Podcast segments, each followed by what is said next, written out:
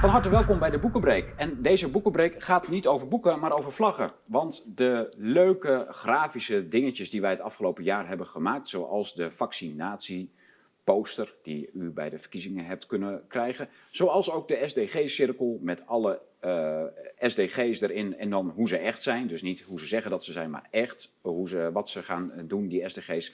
Die kunt u nu op vlag bestellen.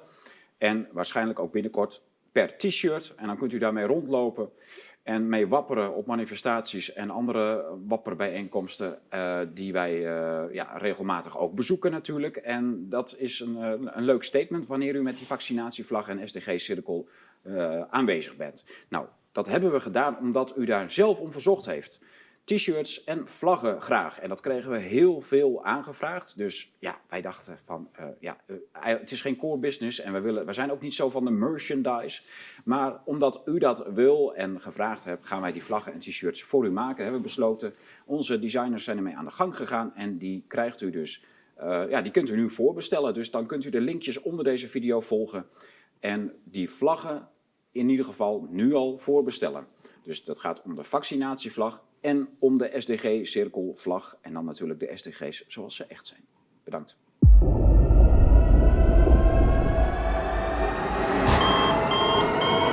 Van harte welkom in uh, Blue Tiger Studio Groningen. Welkom bij de fantastische nieuwe talkshow van uh, Zwitser en Muzelman.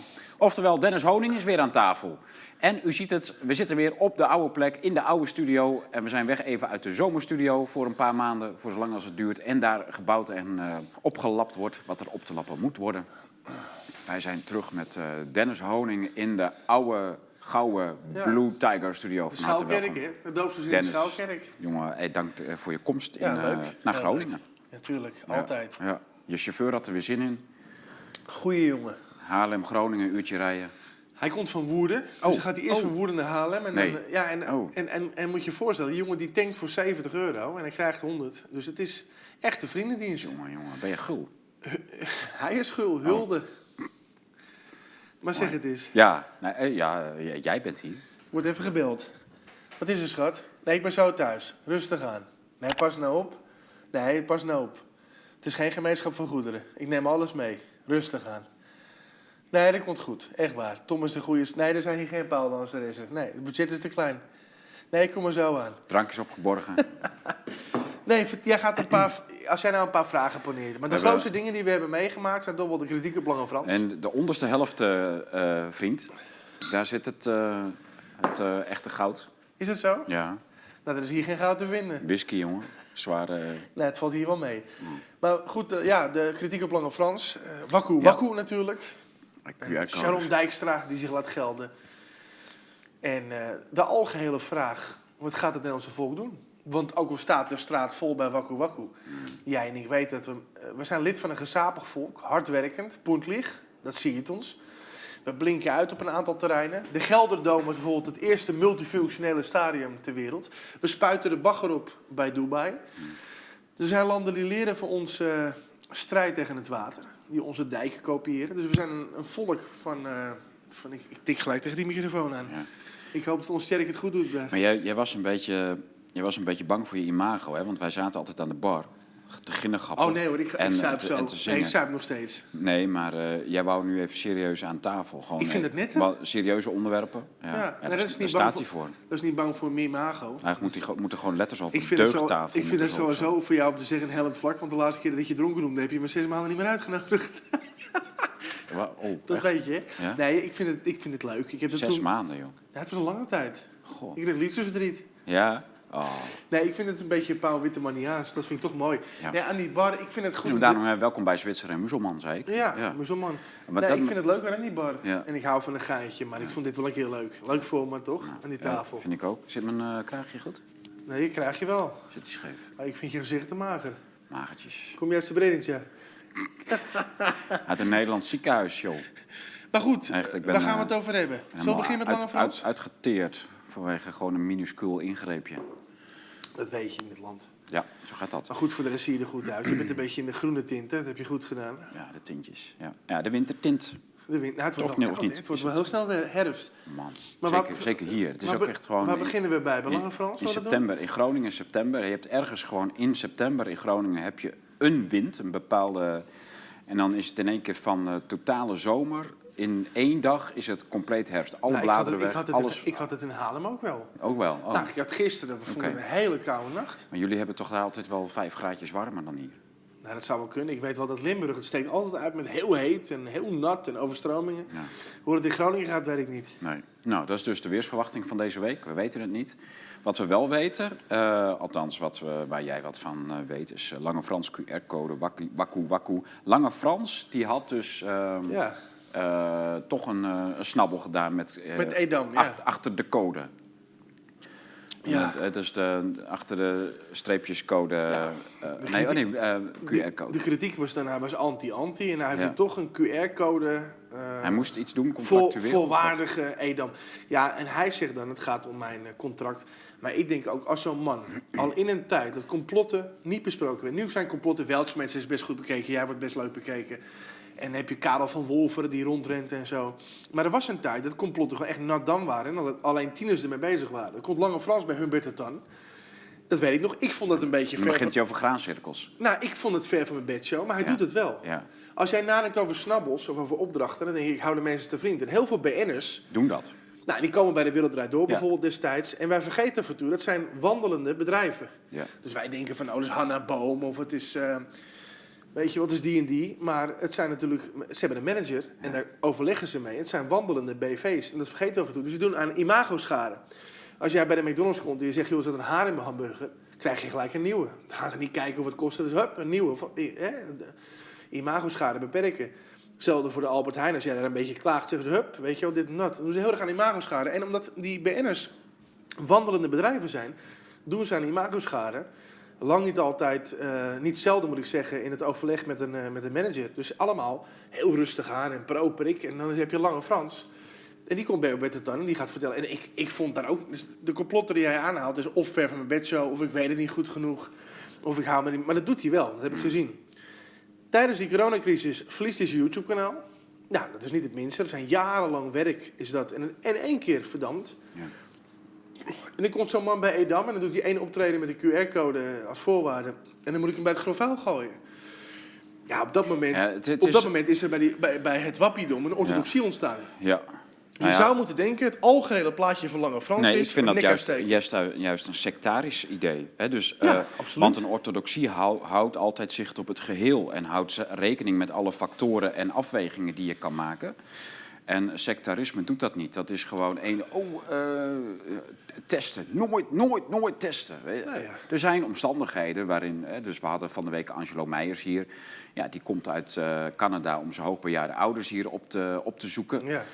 En eh, dat komt voor het eerst sinds een jaar, geloof ik, weer met een gewone antigeentest. Dus niet een PCR, maar gewoon zo'n eh, zo'n eh, ja, zo'n supermarkttest. Beetje blazen. Ja, eh, en eh, hij zei van ja, goed, ik heb me laten testen, en, eh, maar dat is geen PCR-test. En ik ben blij dat het met. de- Maar ik zie mijn bejaarde ouders weer.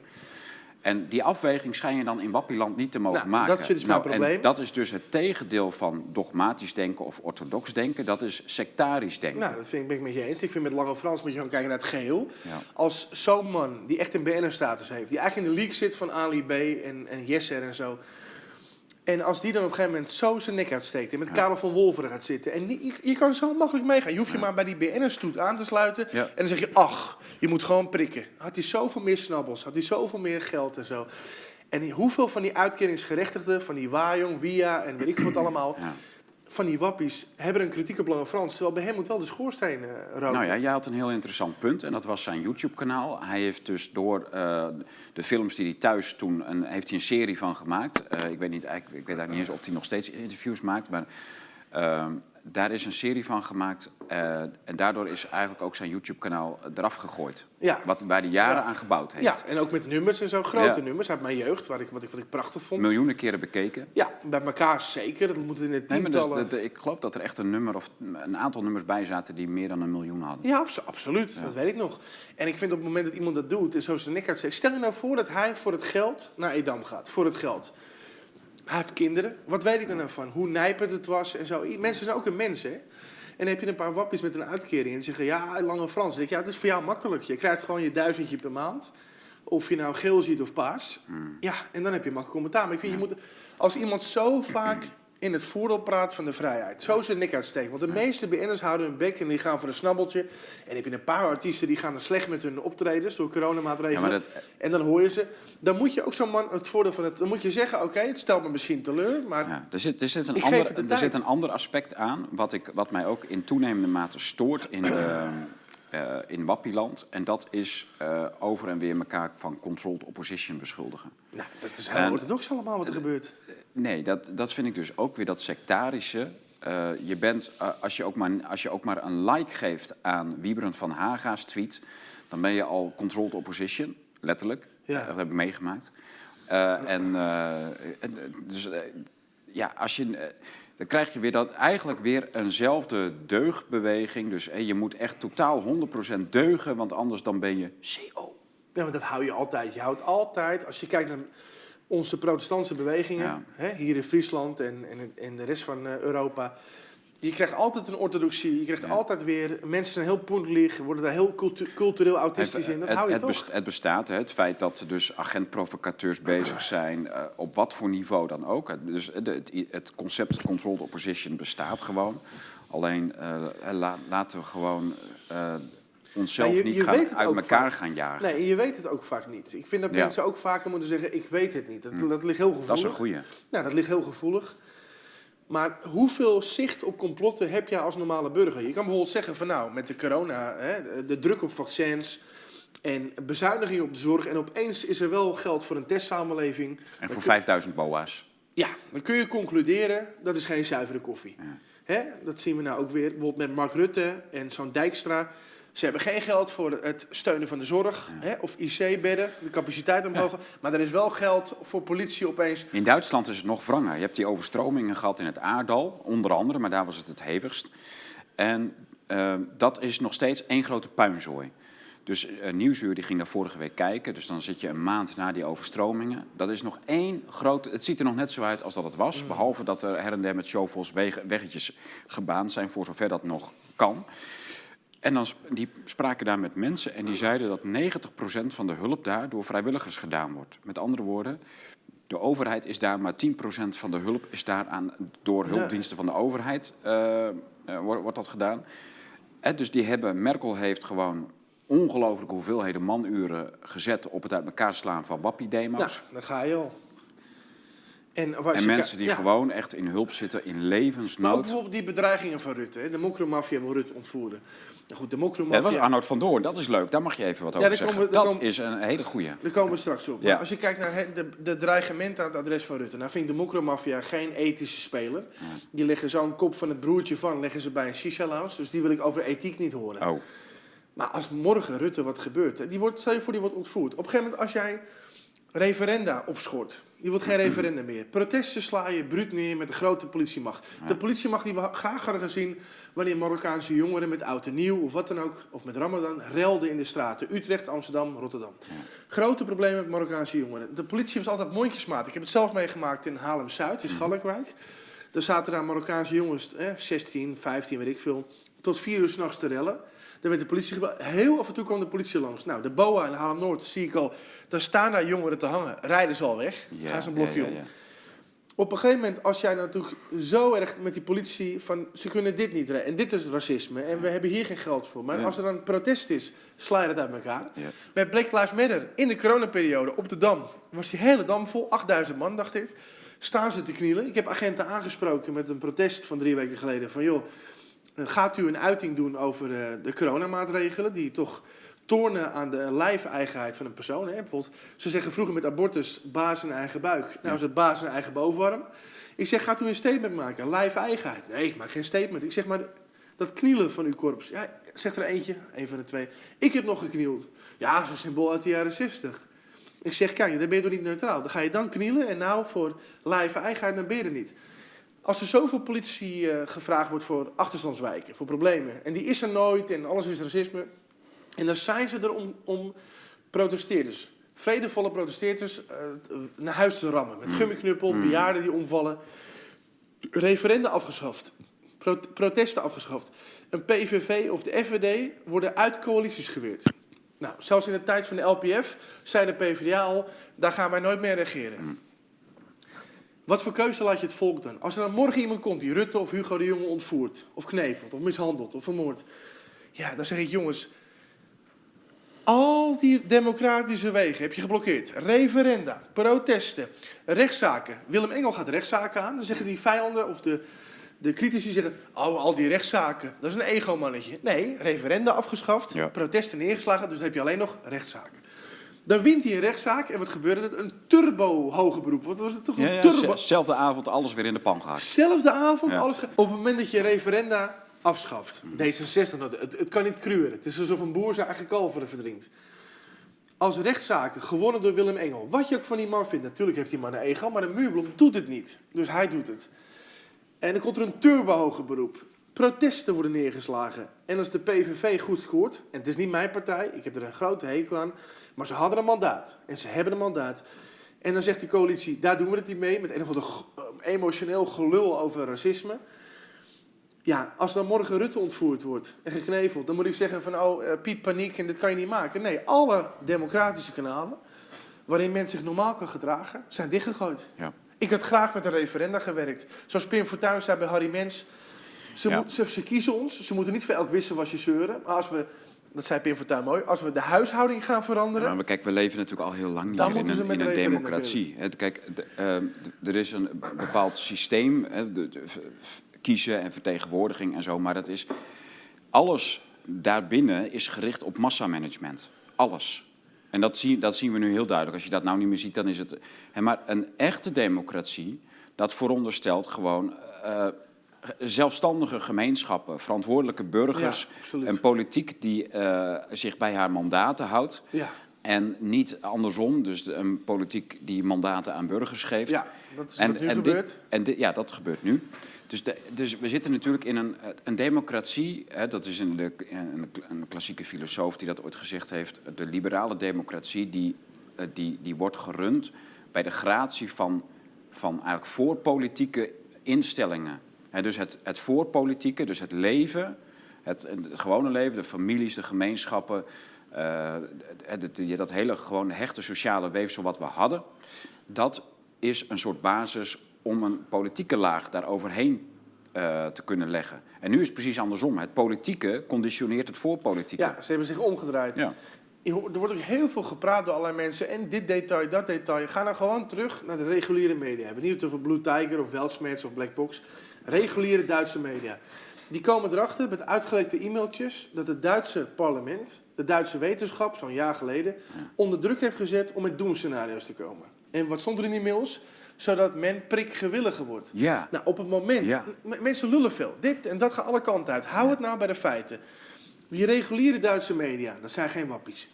Die komen met gelekte e-mails waaruit blijkt dat dus het Duits parlement tegen die wetenschap zegt en nu met doemscenario's komen. Mhm. Waarom? Het staat er ook nog in, zwart op wit. Om ze prikgewilliger te maken. Op het moment dat een democratische regering het volk wil manipuleren, wenst te manipuleren om sneller over te gaan door de medische keuze, is het einde zoek. Dat betekent dat ze zich omgedraaid hebben. Dat merkt je al met de gordel. En dat merkt je al met tal van dingen. Dat bijvoorbeeld die, wat ik zeg, die PvdA, die destijds, toen Pim Fortuyn leefde, een LPF op voorhand uitsluit. Nou, als je echt democraat bent, dan denk je, die LPF, zo'n mandaat, waar komt dat vandaan? We gaan ermee om de tafel, we hebben het heel anders gedaan, we hebben hele andere doelen. Ja. Maar het groeit enorm. Bij Leefbaar Rotterdam had je al een enorme verschuiving. Hè, dat die PvdA zoveel eh verloor en Fortuyn en de zijne zoveel wonnen. Als je een echte democraat bent, ben je geïnteresseerd. Hoe kan dat nou? Wat voor verschuiving vindt die plaats? Want in de jaren 60, 70, 80 PvdA, Joop den Uyl en voor de arbeider en zo. En dat, dat heeft ook heel veel betekend hè, voor de emancipatie van de arbeider. Maar op een zeker punt zegt zo'n PvdA, we gaan op voorhand niet met een LPF regeren. In de, in, op, de, op de gemeentelijke politiek voor Rotterdam zeiden ze, de kiezer heeft een vergissing gemaakt. Ja. Dat zeiden ze. Ja. Vergissingen. Op het moment dat jij zegt, we moeten de wetenschap onder druk zetten om die kiezer bang te maken. Of je zegt op, op Rotterdams niveau, de kiezer heeft zich vergist. Dan ben je arrogant geworden. En dat is nog één ding, dat is nog één ziekte. Maar als jij ziet met wat voor zelfvertrouwen een Hugo de Jonge of een Mar- Mark Rutte opereren. Als je die blikken ziet, als je die mimiek ziet en dat hoongelach. Dan weet je dat zij weten dat zij gebekt worden. En of dat door de EU of filantropen, ik weet het niet. Maar, dat de, is- maar de Rijksoverheid financiert toch meerdere spotjes om de prikbaarheid omhoog te je gooien? hebt ook met Kaag gehad natuurlijk, hè? Dat de NPO met zo'n vrouw helemaal aan de haal gaat met D66. Ja, ook. Nee, maar de- nu, eh, de- het, om de vaccinatiegraad omhoog te gooien... eh, er schijnen gewoon heel veel spotjes op tv te zijn. Ja, ik, ik, Nou, je ziet- wat je wel ziet... weet- is zie, met- kijk jij nog tv of niet? Nee, maar ik Nee. zie wel met nu.nl, met Ja. van, oh, de vaccinatiegraad is gestegen. En een emoticon met zo'n biceps. Ja. En nu zijn er zoveel coronapatiënten bijgekomen, een jaar geleden. Hè? En dan zie je zo'n treurend emoticon. Je ziet wel dat nu.nl is gewoon een staatsorgaan. Ja. Dat is gewoon een overheidsorgaan wat, net als een NOS of de NPO in zijn geheel...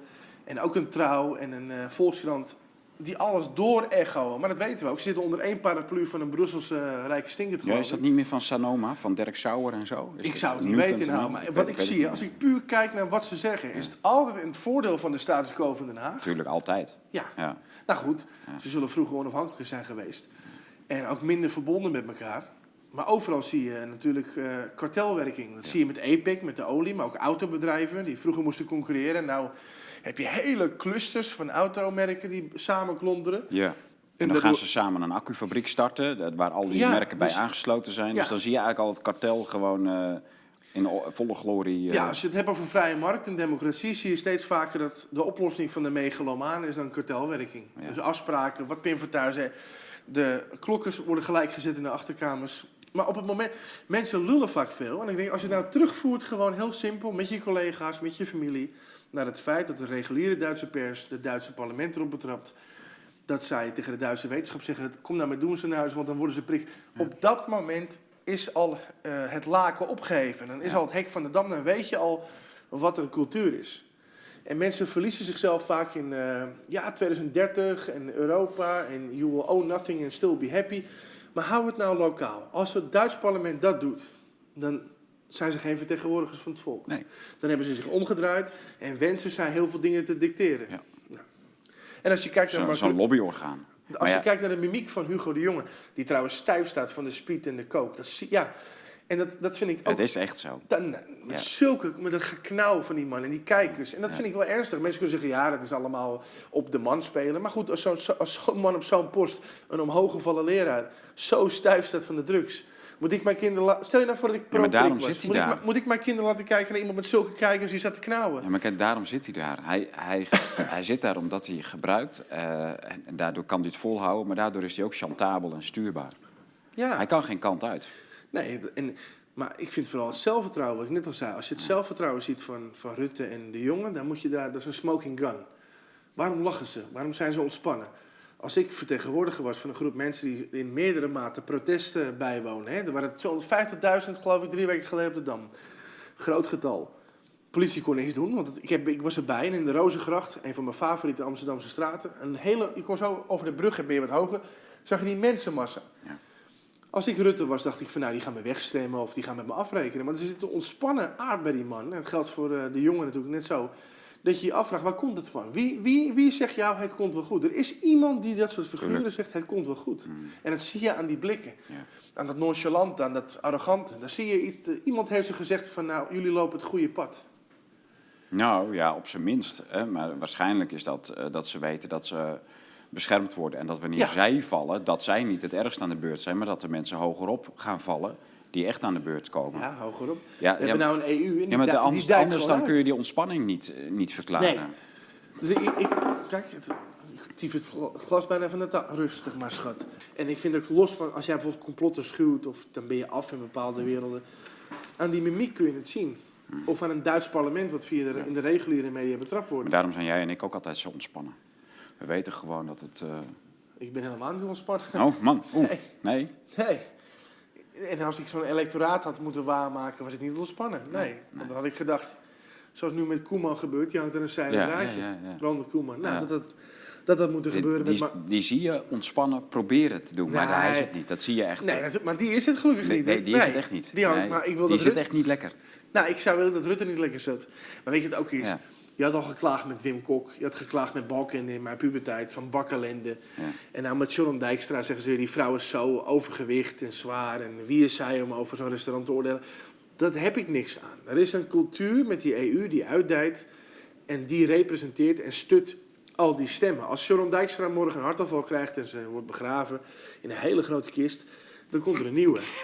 Ja, dan komt er een nieuwe. Dat is een hele grote kist. Daar ben jij jaloers op. Nou, dat kan ik niet halen. Ik ben, zo- ik ben zo groot als een rechterborst. Als ik dakloos word, ga ik slapen onder de rechtertiet. Dan trek ik hem zo over me heen.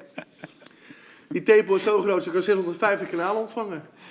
Ja, er waren een paar Turken in Utrecht, die konden geen Turkse zender ontvangen voor uh, Besiktas. Nou, die hebben gelijk aan de tepel gedraaid in de juiste richting. Dat konden ze zien. Nee, je, maar, zou, je zou het serieus houden. ja, nee, dat had ik, had ik gevraagd. Oh, nee, sorry, ja, we zijn bloedserieus. maar ik, ik, ik, het lukt me niet. Nee, Nu gaan we over op Waku Waku.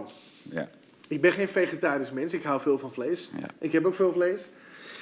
Het is heel dapper en heel moedig als zo'n bedrijf. Hè? Ik kan me goed voorstellen. Er zijn heel veel restaurants en ondernemingen inschikkelijk. Maar ga er maar aan staan. Als jij bijvoorbeeld 18 jaar of 20 jaar eh, eh, lief en leed in zo'n bedrijf ligt... en er komt een regel, ga er maar van afwijken. Dat is natuurlijk heel snel gezegd, Ja. maar niet makkelijk gedaan. Wat ik heel typisch vond, is ehm, dat dus er restaurants in Nijmegen en Utrecht waren die hun kont tegen de krip gooiden. En eh, ik heb dat eerst niet, dat verband niet zo gelegd. Maar wij hebben natuurlijk, wij weten dat Bruls en Dijksma, de burgemeesters van respectievelijk Nijmegen en Utrecht, Ja.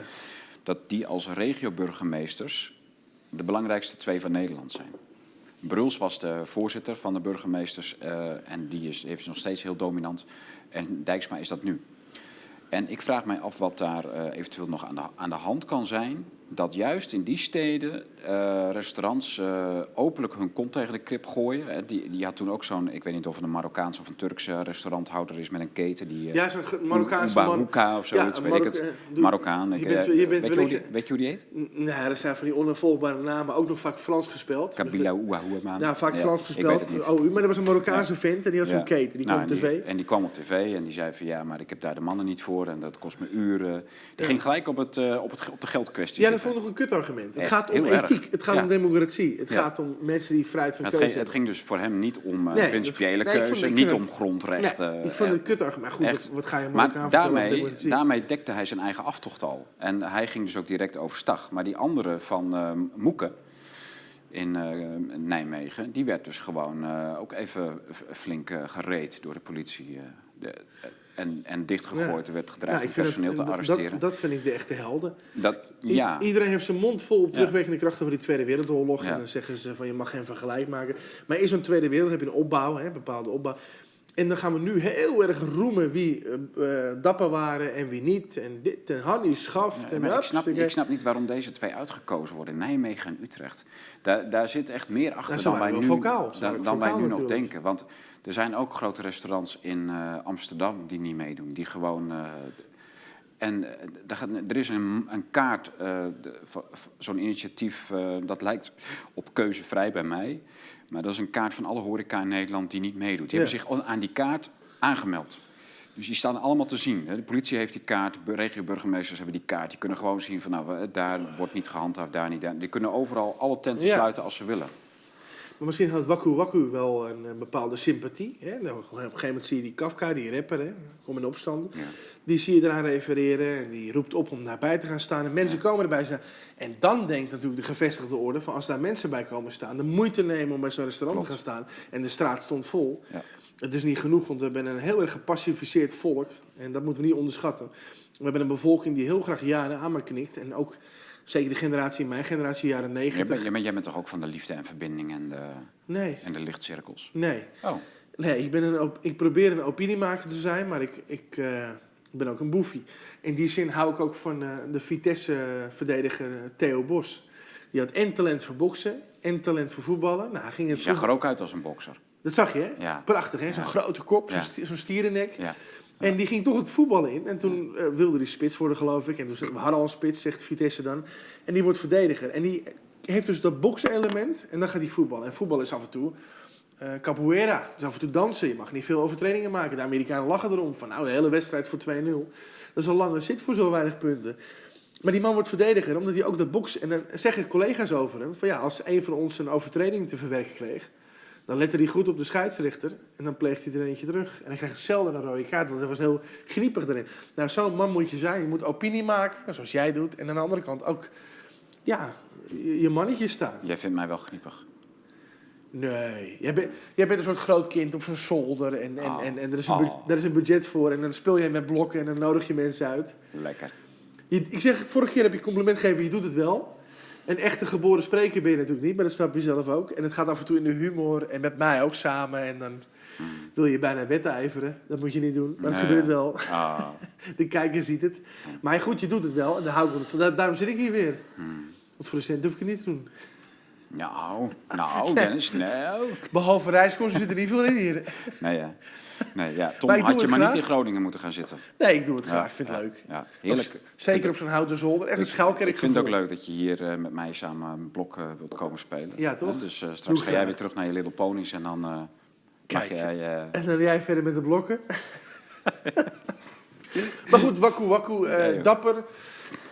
En er staat zo'n straat vol en dat raakt me wel, moet ik eerlijk zeggen. Maar ik zeg wel, op de hele breedte van het Nederlandse volk, een familie van eh 17 miljoen inwoners nou, is daar genoeg mankracht, is daar genoeg wil. Er zijn Mhm. zoveel mensen egoïstisch, van oh, hup, ik, ik regel het even. ja. En zoveel mensen zijn ook gepacificeerd, wat ik net zei.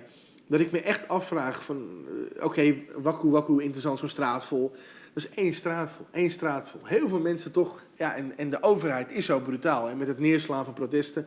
Er waren een kwart miljoen mensen zo ongeveer op de been met het protest waar ik bij was drie weken geleden. Dus het animo is er wel. Maar dan moet je gas geven. Dan moet je heel goed beseffen, die EU duidt uit en nou wordt het benauwd. En dan moet je die kat zijn die zich ook in het nauw gedreven weet om die rare sprongen te maken. En ik, daar heb ik ze, gaan natuurlijk die cafés en restaurants Daar één- heb ik één voor- Ze gaan één voor één sluiten. Kijk, en wij dachten natuurlijk dat ze dan in het begin gelijk alle, al die korpsen gingen er bovenop en al die boa's die gingen tenten sluiten waar niet ge- eh, gecontroleerd eh, zou gaan worden. Maar dat doen ze gewoon netjes één voor één, want dan hebben ze gewoon per restaurant hebben ze, eh, kunnen ze er zoveel man op zetten. En, Ja, maar goed, als je als, je als, als, als gemiddelde Nederlander goed oplet aan de trend die Ja, gebeurt, ja. nooit de IC-capaciteit vermeerderen. Je hebt ook mensen uit de zorg, daar walg ik ook van. En die gaan ouwehoeren aan mijn adres als ongevaccineerden. Op Facebook gaan ouwehoeren. Waar ben jij om te vertellen dat je al jaren bezuinigd wordt? Want met die griepgolf van 2018 liep je ook op je tandvlees. Ja. Waren ook die IC's vol en de ziekenhuizen en bejaardenstieten. Waar was je toen? Denk En nou een keertje na. Wat zeggen ze dan tegen je? Ja, met dat morele kutgelul over van ik doe mijn best en wie ben jij. Eh. Dat heeft Den Haag slim gedaan.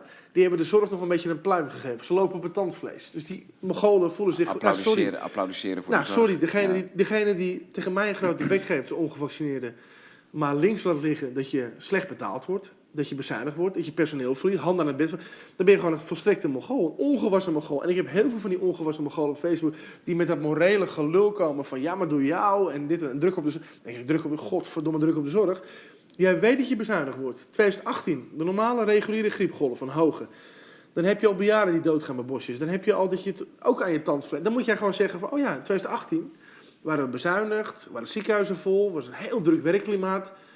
En nu opeens heeft het urgentie. Dan hoor je als zorgmedewerker te denken, waarom heeft het nu urgentie? Waarom kan een Dijkstra opeens de ME, want burgemeesters hebben veel macht, want Ruigoord is ontstaan doordat een burgemeestertje van Haarlemmermeer, of gemeente Haarlemmerlieden, sorry, Haarlemmerlieden, die wilde niks weten van de uitbreidingsplannen van Amsterdam. Zo machtig zijn die burgemeesters. Dus een klein burgemeestertje van Haarlemmerlieden had geen zin dat Ruigoord werd verorberd door de uitbreidende eh, westelijke haven van Amsterdam, Westpoort. En die heeft letterlijk gedreigd, die man. Zo groot, nog kleiner dan die tijger. Die heeft letterlijk gedreigd, als jij daar gaat bouwen, stuur ik er mee. Zoveel macht hebben ze. We zijn een gedecentraliseerd land. Al die gemeenten hebben redelijke autonomie. En als zo'n Dijkstra daar dan weer opeens agenten, zo- bijvoorbeeld zo'n Utrecht, verloederd van de Marokkanen, oog in al, eh, zuilen, Kanaleiland. De mensen zitten tot hier en altijd weinig politie en gelul over discriminatie. En opeens, zo'n straat, ME erin. Zo adequaat. Dan moeten mensen zeggen in Nederland en ook zorgmedewerkers... hoe kan het nou dat die urgentie er nu is en vijf jaar geleden niet? Met overlast van immigranten of met een 2018 waarbij de griepgolf leidde tot overvolle ziekenhuizen. Toen liepen ze ook op het tandvlees. Maar het, is, het zijn allemaal, en dat is de, de tragiek van ons volk... heel buigzaam en heel eh, meewerkend. Dus ja, dat levert ook bedrijven op met weinig corruptie. Dat levert harde werkers op. Want als je zegt 9 tot 5, 9 tot 5... als je zegt kantjes eraf, kantjes eraf... op tijd op je werk. Zeker in het noorden van Nederland. In het zuiden worden ze al corrupt. Hè. Door het katholicisme hebben ze een Brabants kwartiertje. Mag je wat later komen. Bij ons is het heel streng. Vijf minuten te laat, dan staat hij al zo. Maar het gevaar van die mentaliteit is, die zoveel geld oplevert in het bedrijfsleven en zoveel, zo weinig corruptie, dat als Den Haag zegt, lik, lik de reet van je moeder, dan zeggen ze, ja, goed, ik ben ook geen fan van. Dan spreiden ze die kadetjes en dan likken ze de reet van je moeder. Ik heb wel gezegd, zo'n ontstopper, als je er morgen op moet gaan zitten, dan gaan ze er morgen op zitten. Zeggen ze voor jou best wel. Zonder na te denken. Met zo'n prik besmet je mensen ook. En Arno Wellens zei zo mooi, je kunt dus naar binnen gaan in een café met die QR-code. Dan tongzoen je 200 man en dan heb je het juridisch gezien goed gedaan. Het was een hele mooie tweet, geloof ik, van Arno Wellens. Maar zo is het toch. Denk nou verdomme na. Waar komt die urgentie vandaan voor die QR-code? Waar komen die miljoenen vandaan voor die BOA's? Voor extra alertheid, voor die teststraten bijvoorbeeld, waar geen hond naartoe kwam. Waar komt die, mensen moeten gewoon rustig naar. Je hoeft niet in de complotten te verdwijnen. Je kunt gewoon zeggen, ik weet het niet, maar waar, komen die, waar komt die financiële urgentie vandaan? Waar komen die burgemeesters vandaan? Die nooit konden handhaven, moeilijk en met de wijk en de wijkagenten en jongerenwerkers. Opeens, als het blanke mensen zijn die bij zo'n restaurant staan, eh, haal je daar Kon dat nooit door Kanaaleiland? Als die met Ramadan of met Oud en Nieuw de boel versturen? Ja, dan gaan ze lekker mee Ramadannen en dan gaan ze lekker mee BLM'en en dan gaan ze lekker mee woken. Wat ik altijd verschrik, ik heb altijd uh, moslims, als moslims een eervolle gemeenschap waren, dan hadden ze drie stappen naar achteren gegaan en gezegd: wij laten ons niet misbruiken. Hmm. Door die PvdA-pretenties met de Ramadan erbij te zitten. En uiteindelijk ben je seculier. Hmm. Onder de streep ben je goddeloos. En dan kom je nou voor je eigen naam en faam kom je hier Ramadan doen. Maar goed, er zou ook de human capital van de moslimgemeenschap is lager dan de temperatuur in Siberië. Dus die nemen dat, die, die nemen dat mee in de PvdA. Kom er maar bij in de moskee. Dat is, dat is ook een beetje die Aziatische cultuur. Hè? Dat, dat soort mensen zijn heel trots als er politici en uh, belangrijke mensen in de moskee komen. Ja, dat is inderdaad het makken uh, van de derde wereld, die eerste generatie. Ja, dat is een beetje Aziatisch, daar zie die je worden botergaal van, uh, van, een, van een wijkagent of van een burgemeester die langs komt. Of een, of een wijkvoorzitter. Dat op zich is wel begrijpelijk. Hè? Dus, dus daar, die hebben nog een respect en een, en een eerbied voor het ambt. Alleen die hebben dus nog niet door dat die ambtsdrager, dat het allemaal corrupte klootzakken zijn. Nee, maar die, van de jonge generatie verwacht ik meer. Want hmm. je zou zeggen, ze zijn opgevoed door die ouderen, maar ze weten elkaar ook in een reten neuken in een Volkswagen Polo. In Amsterdam-Westpoort buiten. Dat vind jij hoopvol? Nee, maar goed, als jij zo'n grote transitie kan doormaken op seksueel gebied, of drugs, of wat dan ook, of overvallen. We weten veel Marokkanen bijvoorbeeld vermogensdelinquenten. Hmm.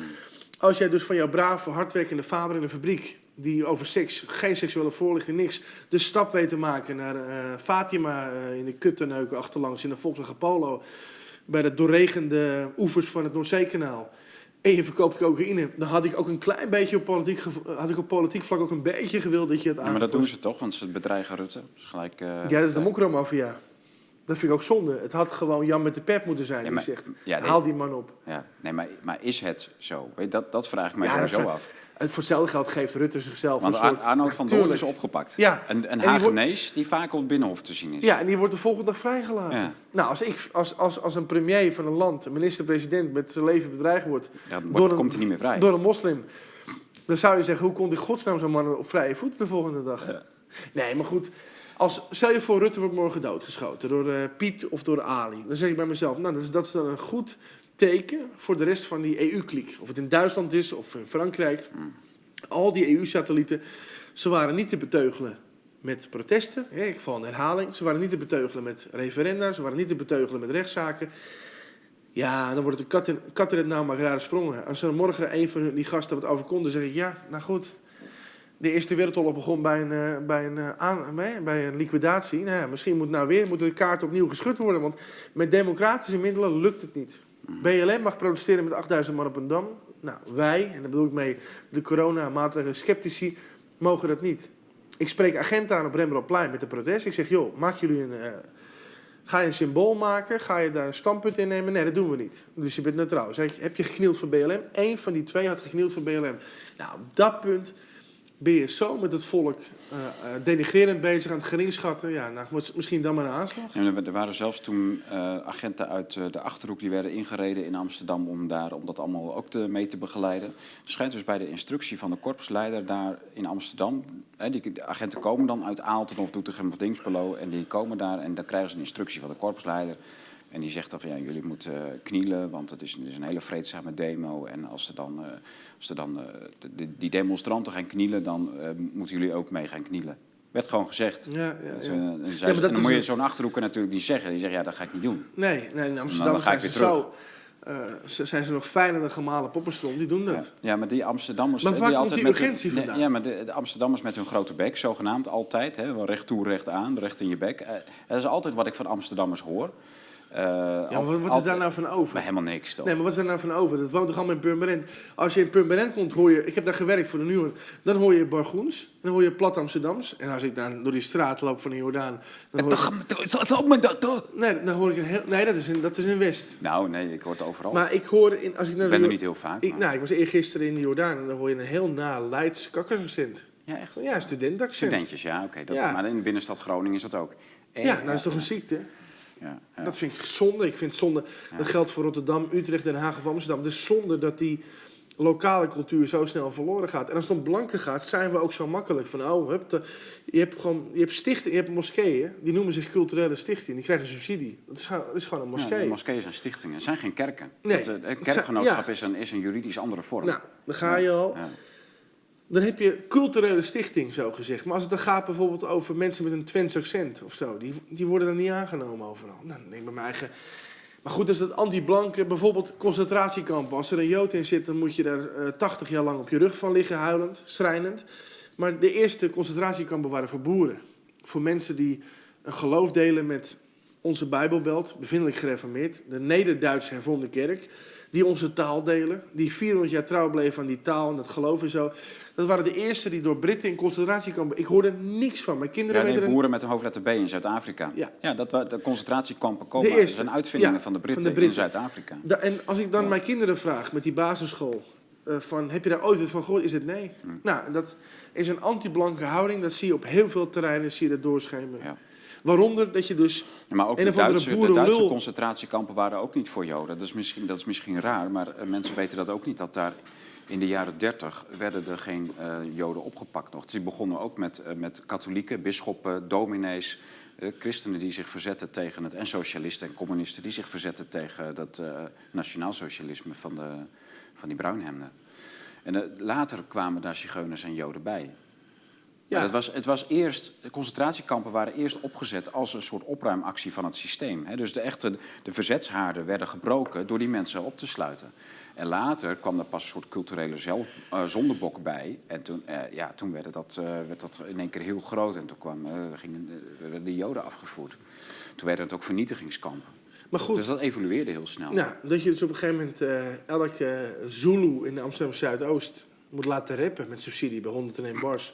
Of een baan moet geven en moet respecteren met de meest wanstaltige culturele uitingen of de meest brutale monden. Neem nou zo'n kick-out Zwarte Piet bijvoorbeeld. Vroeger, als je een katholieke sportvereniging had, dan moest er een financieel mandaat zijn. Dan moest de katholiek geld inzamelen en dan hadden ze VVV, eh, de papen. Ik noem even wat ja, de, de pastoor en de voorzitter die gingen samen geld ophalen. Ja, gingen ze, dus dan krijg je een financieel mandaat. Dan weet je ook als burgemeester of als onderstander, dan weet je, daar is animo voor. En wat je nu ziet met bijvoorbeeld Kikker Zwarte Piet, heeft een grote, ja, is best wel intensief. Hè? Heeft een grote eh, nagolf, brengt dat teweeg in de samenleving. Maar die krijgen de subsidie van Soros. Die, die, die, doet gewoon in 2018 twe- eh, 7 miljoen investeren. Eh, dat zegt Siep Winia, dat is interessant. Die komt daarmee bij Weltsmes in een monoloog. Die zegt, ze, eh, Soros pompt 7 miljoen in Nederland. En een gedeelte gaat naar Kickouts Zwarte Piet. Daar is er blijkbaar geen zwart mandaat in die Belmer. Want ze hebben praatjes te over. Maar als een kind gebaard wordt, zijn ze weg. En als er echt politiek iets eh, betaald moet worden, zijn ze ook weg. Dan hebben ze geen mandaat. Zoals een katholieke stichting of weet ik wat voor stichting allemaal. Nee, het is geen echte, echte Het is geen, er is is grassroots. het is geen volksbeweging. Ja, ja. Nee, ik snap wat je bedoelt. Ik denk dat, Nou. dat klopt ook, maar het is natuurlijk ook zo. Met Het zo, is- het is- zulke grote is hè? Met Soros- Friesland en Barrette Soros en pompt, Kisten. daar, Soros Soros pompt daar geld in. Eh, dat was een heel klein clubje, nog geen eh, of 10, 20 mensen die dat allemaal organiseerden. En verder ook, was dat er ook helemaal niks omheen dan alleen dat kleine kernteampje. nou, die krijgen dan in één keer miljoenen. Maar dat was niet zonder dat ze wisten dat, die, dat dat hele verhaal ook door de media ging overgenomen zou gaan worden. Want dat ging gebeuren. Dat wisten ze toen ook al. Anders pompt daar, komt daar geen eh, paar miljoen in. Ja, het dat- is een agenda voor Het is een agenda en dingen sluiten op elkaar agenda aan. met zo'n- dus die de media, dat, dat is dus dat feiten scheppen wat westerse media doen, mainstream media. Ze doen net alsof ze verslag doen van een protestbeweging, maar ze, de agenda's sluiten allemaal op elkaar aan. Ja. En samen creëren ze feiten waar ze verslag van doen. Ja. En Ja, dan, Ze scheppen feiten, zeg je net mooi. Ze Maar de- scheppen feiten. Dat zie ik heel vaak terug bij een trouw, Volkskrant, zeker nu.nl. Het scheppen van feiten.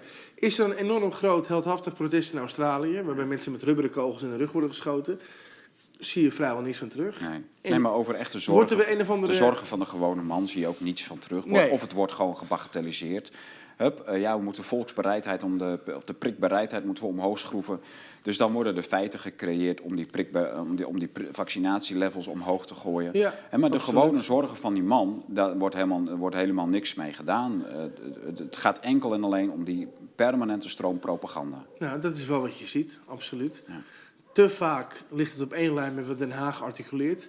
Te vaak denk ik, zeker bij nu.nl, van jongens, wat, zijn, wat ben je selectief? En dat, dat hele duwen en zo. En dan is er weer iemand die anti-vax was, is er weer overleden. En, en de aanhangers weten, zijn met hun, in hun handen, met hun handen in het haar. Ja, het ligt er zo dik bovenop. Maar ja, je moet je gewoon beseffen, jij en ik, dat je met een uitdij in Brussel te maken hebt, met een EU. En dat je hier met een sitting dak zit. Dat is gewoon, je kunt heel veel lullen en op, aan een tafel doe ik graag. En met posters en met dingen. Aan het einde van de rit is het zo dat een QR-code een van de zoveel gezichten is van een uitdij in de EU. Ja. En dat je met een gepassiviseerd volk zit. Wat vroeger opkwam voor WNF met een pandabeer. En dan was het al Ja. helemaal na. Dan was je al helemaal... En de regenwouden. En de- Ja, ja en dat omdat, het, omdat Ja. na de val van de Berlijnse muur was er gewoon niks. En elke generatie wil zijn testosteron natuurlijk laten waaien. Mm. Dus wat hadden wij dan? Zure regen. En de pandabeer en het WNF. Je had dus geen moer. Als je van zure regen moet hebben als generatie en een fucking pandabeer, zit je er heel goed bij. Nou, en die verwende generatie, want ik heb nog wel, mijn moeder was alcoholist en mijn vader is van de oude stempel. Best wel een oude vader had ik, uit, uit, uit midden jaren 40. Zo. Als ik de grens overtrad, dan wist je dat. En mijn moeder was helemaal met losse handen. En ik had dan vriendjes die kregen een, een derde kans en een vierde kans. En, een en toen dacht ik vaak al... Praten, praten, Ja, praten. toen dacht ik vaak al van, dit zijn wel heel veel kansen wat je hier krijgt. En goed, goed gedrag wordt beloond. Dat, kreeg, dat zag ik toen ook al bij, eh, bij, bij mij thuis niet, maar bij inderdaad vriendjes. Die, Ja, bij vriendjes, alle- ja. die hadden hun ouders in de knip. Ja, absoluut. Dat is iets wat, je, wat ik heel breed gezien heb. En dan moet je ook afvragen, dan kunnen wij hier zitten op zo'n zolder. Ik vind het leuk om aanwezig te zijn en ik doe het morgen weer. Maar over de hele brede linie van zo'n samenleving, 17 miljoen exemplaren. Dan is er, er is eh, een groot deel, wat nu vitaal is, 30, 20 en zo, is zo opgevoed. Ja. Moet je niet vergissen. Ja. Buiten zo'n bijbelbelt om is het zo opgevoed. En je ziet hoe inschikkelijk men is. En ik vind het hartstikke leuk om met Wakku Wakku eh, te zeggen van ik steun dat. En dat doe ik ook. Maar het is één straat vol. Eén straat in een land van 17 miljoen inwoners. Ja. Dus ik En achteraf bleek ook dat heel veel mensen echt uren gereden hebben. Dat er echt uit het hele land Ja, daar, dat is mooi, daar maar het is natuurlijk weinig Maar het nog. is dus heel weinig. Het is Ja. onder de streep is het best wel eng dat we een uitdij in Brussel hebben en dat er, dat er geen miljoenen opstaan. En wat moet er in godsnaam gebeuren, kun je afvragen. En dat vraag ik, ik vraag het me vaak af. Voor miljoenen mensen op gaan staan. Want dat heb je nodig. Echt een hele brede beweging. Want nou zie je weer die, die paternotte. Hè, dat is zo'n misselijk mannetje ook. Jan van D66. Ja, die, eh, ja. Die wordt dan geïnterviewd en zegt van ja, één artiest die is dan tegen en zijn eigen band is het dan niet met hem eens. ja. Dat is dat klein maken. Die D66 is trouwens, wie daar, als er iemand nu kijkt die daarop stemt of hebt gestemd, nou was, ga, ga je Ga je, ga je zelf... tanden eh, poetsen met zeep. Dat is zo'n echt satanische, be- zo'n satanische beweging. Dat is echt satanisch. Maar dan zie je zo ehm, Vandaag, vandaag bleek dus ook. Paternotte en die zegt dan gewoon van ja, dat is maar één artiest en zijn band is dat, dat klein maken. Ja, maar vandaag bleek dus in de media, D66 die eh, heeft de blokkade eh, richting eh, de ChristenUnie op. Dat was al een paar dagen geleden. En vandaag wordt dat dan echt als een soort van doorbraak in de coalitieonderhandelingen gepresenteerd. Want VVD en, en CDA wilden dat al de hele tijd, samen met ChristenUnie en D66. Dus eigenlijk gewoon de huidige demissionaire coalitie eh, doorzetten. Nou ja, goed, wat je daar ook van mag vinden. D66 wou over, over links, GroenLinks, PvdA... En eh, was misschien nog de VVD erbij. Ja, maar dat maakt geen maar maakt moe dan, dan uit. zie je dus, dan wordt dat gepresenteerd als een doorbraak. Terwijl je eigenlijk re- moet realiseren van. Dus D66 heeft dus acht maanden lang. door een blokkade op de ChristenUnie. de hele coalitieonderhandelingen eh, weten tegen te houden als enige partij. Ja, maar Ja, ik, ik ben en- er niet eens zo mee bezig. Want ik weet dat... Ja, maar dat is toch absurd? Dat, ja, maar dan kun je zeggen absurd. Dan. En je kunt Ja. zeggen Wim Kok was een lul en Balken was een lul. Ze hadden geen charisma, ze hadden geen houding. En Rutte en zo. En wat lag Rutte veel? Het boeit mij geen moe. Wat ik zie is dat de EU bepaalde belangen heeft. En dat er coalities gesmeed worden in het voordeel als verlengstuk van zo'n EU. En dat er een D66 de coalitie ophoudt. Of een Mark Rutte lacht veel te veel. Het is voor mij niet... Oké, ik ga mee in jouw verhaal. Maar dan denk ik, ehm, het is allemaal eenheidsworst. Dus dan heb je VVD. Hè, wij, wij hebben die eh, Sustainable Development Goals eh, agenda, dus de agenda 2030 en die 17 SDG's van de VN hebben we allemaal uitgebreid. En het World Economic Forum hebben we allemaal uitgebreid geanalyseerd. Iedereen kan het allemaal teruglezen in Epoch en terugkijken in diverse uitzendingen vanuit eh, hier. En daar blijkt gewoon uit, het zijn allemaal kartelpartijen, systeempartijen, agendapartijen, met allemaal dezelfde agenda's. Ja, en het, er verschilt niet echt iets wezenlijks. Nee.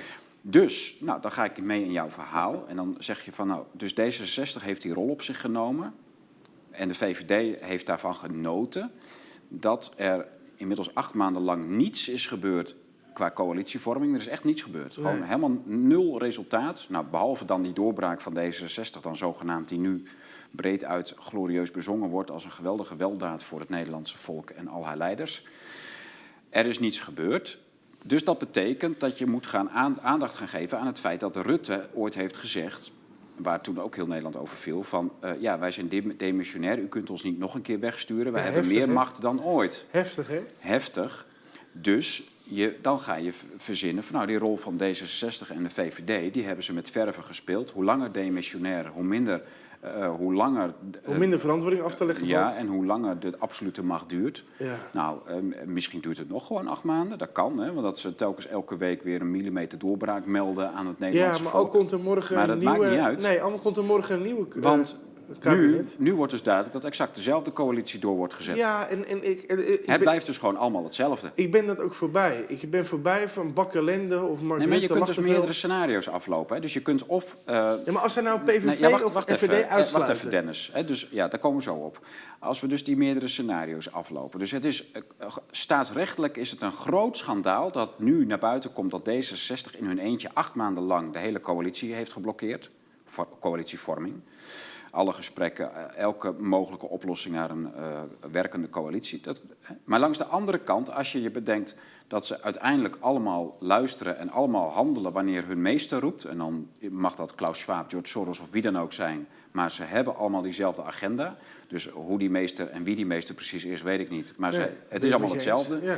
Dan is het nog veel erger. En dan is het gewoon allemaal geplande zaak. Ja, maar dat is het. En dat merk je Ja? ook goed. Ja, maar dat merk je aan de zorgvuldigheid waarmee eh, Mark Rutte zit in zo'n torentje. En die zegt, dit is een probleem, dat is een probleem. Eh, en de prik is het licht aan het einde van de tunnel. Daarbij komt die BOA's die uitbreiden. Daarbij Mhm. komt opeens dat er geld is. Er is nergens geld voor. Maar er is geld voor zo'n testsamenleving. Opeens was daar eh, een miljoen of miljarden voor. Dat is zo'n Sharon Dijkstra. Zo'n gans. Precies in overeenstemming met Den Haag. Dat zo hard neer, die sloten uit het restaurant haalt. Alsof, alsof ze kinderen verkrachten op, op structurele basis. En dan kunnen die sloten er niet uit. Op een gegeven moment weet je, de EU dijt uit. Ja. Het precieze weet ik er niet van, weet jij er niet van. Nee. En de weerstand die daartegen geboden is, is een breed maatschappelijke tegenzin. Tegen... nou, en, en dat is waar het om gaat. Het hele gelul van grammetje hier, kilootje Ja, daar, de- ik, grammetje ik hier. denk dat de weerzin er is. Hè. Dus er zijn honderdduizenden mensen in Nederland die bereid zijn om voor alle restaurants te gaan liggen. Dat denk nou, ik dan wel. moet, dan moet het gebeuren. Alleen, dan nou, ben ik erbij. Nee, ook. want dan, het is een strategische kwestie. Je ziet de afgelopen anderhalf jaar, strategie is alles. En deze regioburgemeesters, die kennen elkaar, spreken elkaar elke week. Dan heb je nog de veiligheidsregio's. Dan heb je nog eh, de, de eh, politie. Er zijn in ieder geval drie of vier van dat soort lagen. ja, dat is een bisdom. En, en dat is totaal met elkaar vervlochten, verbonden, helemaal hiërarchisch. Eh, Sharon Dijksma en Bruls zijn echt opperhoofden in die eh kliek. En andere mensen, dan heb je nog de NCTV, de AIVD, de MIVD. Nationale Politie. Dat zijn allemaal hoofdrolspelers, Femke, Femke Halsma ook. En die bepalen hoe het rolt in dit land. Eh, en die hebben dus een strategie. En die kunnen dus op alles wat er vanuit het volk dreigt te gebeuren aan beweging, aan tendensen, kunnen ze met meerdere eh, strategische plannen en eh, eh, ja, hoe zeg je dat? Ja, Visie. protocollen. Doelen, ja. Ja, kunnen, kunnen, ze hebben meerdere dingen om, om, om mee te reageren, meerdere manieren. En het is eigenlijk heel simpel en geniaal, omdat ze zeggen van nou, we gaan gewoon per restaurant volle mankracht erop. Want die 250.000 wappies in Nederland, die gaan nooit met z'n allen naar één, dat ene restaurant. Dat ene restaurant zit in een smal steegje. Kan heel makkelijk afgezet wo- worden en de de- demonstranten die er zijn kunnen afgevoerd worden. Je kunt sloten vervangen. Je, stuurt er 80.000 filmploegen op af die allemaal ja. intimiderende films maken en dat breed uitzenden op alle eh, televisiestations om te laten zien hoe de- het Nederlandse volk en corona-ontkenners, zoals ze dan Ja, nu heten, eh, hoe ze Er stonden ze een het grietjes met nazi dit, nazi dat. Hè. Drie van die grietjes. God, maar, nee, maar waar het om gaat is, Dus je- het, er het moet is, een het is, brede nou, maar alles is beweging strategie. komen of niet. Alles is strategie. Snap ik. Maar, er moet of een, maar dat is het nou, ook wat we hier doen. Dat wikken en wegen van grammetje hier, grammetje daar. Dat is een koffieshop. Er komt of een brede beweging tegen, of we worden in onze kont geneukt. En als ik geen kinderen had gehad hier... eh, Ja, maar jij en ik zitten hier nou. Jij en ik zitten hier. Jij-. Nee, maar jij en ik zitten hier allebei op een stoel. En jij schrijft teksten op Facebook en ik schrijf of eh, plaats video's op eh BlueTube. ja. Het maakt allemaal niet uit. Maar wij zien allebei, ook al zitten wij de komende drie jaar op onze, op onze kont, niks te doen, dat dit gewoon in burgeroorlog gaat eindigen. Ja, nou, maar ik wacht er wel een beetje op. En dat er stenen Ja. door ramen gegooid nou, gaan daar worden. wacht ik op. En je kunt Daar je met een verleden in een land waarin Pim Fortuyn en Theo van Gogh vermoord zijn door, eh, door ofwel een... eh, nou ja, we weten eigenlijk nog niet eens wie, hè, wie was nou Nee. eigenlijk Volker van de Graaf. Dat ja, weten wij nee, eigenlijk niet. nog steeds niet. Dus nog steeds een heel niet. raar verhaal. En omdat, het wij, omdat wij dat niet weten, kunnen wij ook niet zeggen van nou... eh, Maar, ehm, Ja, maar dat dan- zeg ik het dus. is dus heel raar dat wij met zo'n geschiedenis in zo'n land... dat er nog steeds niks is gebeurd. En dat Rutte nu bedreigd Nee, zou gaan worden ja. door een mokromafia... Ja, maar je, je, je weet hoe gezapigd het volk is. Ja, dat is- is, mijn grote Nou, zorg. blijkbaar, blijkbaar dus niet. Want we, we Nou, hebben twee... wil ik het zien. We hebben moorden op Theo van Gogh en, Ja, eh, dat, en dat, Fortuyn soort, dat gehad. soort... Of het zijn edelingen, of het is een... eh, Gecoördineerde actie. Ja, ja, ik zeg het maar even. Precies, ja. dat, dat, met, met zeker, Kijk, met Mohammed B. zie ik het nog wel gebeuren. En Van Gogh die rende overal gewoon in Amsterdam-Oost rond. Ja, Hmm. Dan weet je het aftellen op een gegeven moment. Dat er een GGZ-Marokkaan uit twee intiltouders een keer toeslaat. Dan kun je aftellen. Hmm. Maar met Pim Fortuyn... Ja, ook met die Lockheed, hè, met die eh, Joint Strike Fighter. Dat is allemaal heel gek. Heel duister. En eh, die man is zo snel vrij. Wordt dan alleen eh berecht voor een moord. Terwijl ik denk, nou, moord. Na 40, 50 jaar links, linkse dominantie. Zo'n PvdA 60 jaar aan het roeren in Amsterdam. Voordat het een keer veranderde. Dan gaat het volk een hele andere kant op. En dat vermoord jij. Dus die rechter had heel anders moeten redeneren. Je vermoordt niet alleen een mens van, van, vlees, pardon, van vlees en bloed. Maar je vermoordt een geschiedkundige beweging. Geschiedenis Ja, in de je, maak. je onthoofdt een beweging. En de- dat soort Absoluut. tactieken zijn natuurlijk eerder... ge- Niet eh, alleen een gepland. beweging, maar het was nieuw. Dus als rechter zou je moeten denken van... hé, hey, ze gingen linkse koers. Maar dat zijn eeuwenoude tactieken, Dennis. Hè? Jij hebt net de Britten genoemd in Zuid-Afrika. Maar eeuwen daarvoor hebben de Britten hetzelfde in Ierland gedaan. Die hebben gewoon de hele, hele aristocratie ofwel gekocht, weggekocht, allemaal naar Engeland. Hmm. En opgeleid en eh, opgenomen in de eigen elites, zodat ze zich gingen angli- angliceren. Eh, ofwel of gewoon onthoofd. Hè, Dus die, die, het Ierse volk is ook een onthoofd volk. Dus het, het wegkapen, kopen, onthoofden, vermoorden van leiders.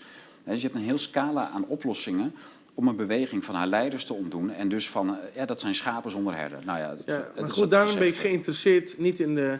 Ik vind het leuk, opinie maken, analyseren, reflecteren. Maar ik ben benieuwd naar die stap dat het volk breekt, Ja. snapt, om het op zijn Engels te zeggen. En dan ben ik geïnteresseerd. En dat bedoelde ik ook met Theo Bos. Je moet die verdediger zijn op het veld met al die regels. Geen hands, niet, niet te lelijk. Maar ook die, dat heb je ook dat bokstalent? Ben je ook in staat om dat gekke naast dat reguliere... om dat ook parallel te laten lopen? En dat is natuurlijk voor heel veel mensen de vraag. Maar boksen is toch gewoon pure strategie? Ja, maar ook een harde, harde dreun. Ja, nee. De strategie, maar als jij een mooie uppercut geeft, dan is het, is het gebeurd met de tegenpartij. Dat is wat harder dan met voetbal. Met voetbal moet je, moet ik zeggen, meer capoeira. Nee, maar goed, je moet alles En op als je dat alle hebben. twee- Dus, eh, uitdelen, parallel, dat uit- moet parallel uitdelen en incasseren. Je moet fysiek goed zijn. hè. Dat moet je allemaal, Ja. allemaal kunnen. Maar daarna, dat- als je dat allemaal hebt, dan is boksen gewoon pure strategie. Ja, maar ook een harde klap voor je onderkin. Veel meer dan voetbal. Nee, uiteraard. En, of, Ja. en laat je dat parallel lopen. Dat geldt voor de hele Maar jij zei uit zicht van de scheidsrechter, toch? Ja, Dat is wel handig. nou daar opereren wij het liefst in. Ja, Toevallig staat er een camera op ons gericht. Maar ergens weet ja je... maar ik vind het ook fijn dat je mij als een kleuter met blokken eh, eh, neerzet. Want Nou, dat dat is gewoon weet je, dat is down- ook een- down- downplay mij. Nee, Het is gewoon dat, echt heerlijk. Dat wil ik, nou, het, Je wil niet weten wat er hier allemaal in de kelder eh, gebeurt. Ik aan, vind de Blue Tiger een net als, eh, nucleaire installatie Is staat het zo er erg? Nou, Ik ga eens even kijken straks. Ja. In die. Nee, maar ik vind natuurlijk de Blue Tigers een steentje bijdrage. Weltsmets ook, eh Black Box. Ja, maar En- het is praten, je hebt gelijk. ja, Alleen, en ik ben heel erg geïnteresseerd in die volgende stap. ja, En niet vanwege dat ik zogezegd een acceleratie-ist ben. Mhm. Of dat ik zo'n soort eeuwige puber ben die, die opeens bloed wil. Of, of oh, spanning. Ja. Of een soort jihadist nu in, met een rechtse vacht over zich heen. Maar ik zie mijn volk. En ik zie EU uitdijen. En ze zijn er niet klaar voor. Heel veel mensen zijn er niet klaar voor. Want die zijn Ja. Mhm. in concessiedenken. Zure regen, WNF, Panda. ja. Tsjetsjenen bijvoorbeeld 300 jaar verzet tegen de Russen. Tsaristisch Rusland, communistisch Rusland, hedendaags Rusland. Ik denk, Dennis, dat er... Dat, die men, dat, dat vergt een mentaliteit. Ja, maar ik denk dat er genoeg gepraat is op een één vlak en nog niet genoeg gepraat is op een ander vlak. Dat zal ik uitleggen. Ik denk dat wij, dat zie je met de boeren, die steeds maar weer denken van, oh, er is nou weer een ambtenaar die nodigt ons uit aan tafel. En, en na, nadat ze natuurlijk al tachtig keer met hun trekkers eh, alles, bin- alles ja, hebben. En, zo. en dan, en dan worden, ze, worden ze in één keer uitgenodigd en dan in één keer raken ze in paniek. Nou, dan wordt alles stilgelegd. Iedereen gaat naar huis, want eh, ja, er ligt een uitnodiging. Dus het is eigenlijk al bijna opgelost. Ja, en die zijn Terwijl ze dus uiteindelijk niet, te braaf, hè? Ja, Ja. te braaf. Terwijl ze dus niet snappen dat ze daarmee aan het lijntje gehouden worden. Ja. Dat het allemaal tactiek en strategie is. ja. En dat dat praten voorbij is. Maar ik heb, En ook, dat ik heb, gehoord van jou, ik heb van jouw medewerker Jolanda ook gehoord... dat aan het einde van de dag bij- in die boerengelederen...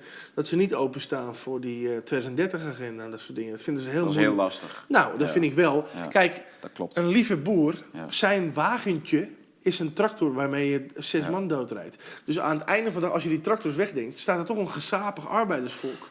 Hmm. Als je ze als je ze een metworst geeft, dan rijden ze terug naar Twente. Tuurlijk. Nou, dat is een beetje... Als Carola Schouters een biertje zou aanbieden, nou, Nou, ik heb een keer met haar in- ik- over de grond. Ik heb een keer met haar in een uitzending gezeten ook. Dat, ook een hele, dat rookt naar zwavel. Een hele arrogante vrouw die heel goed weet wat Ja, ze doet. ja. Ik zat met haar bij eh, Knevel van de Brink, jaren terug.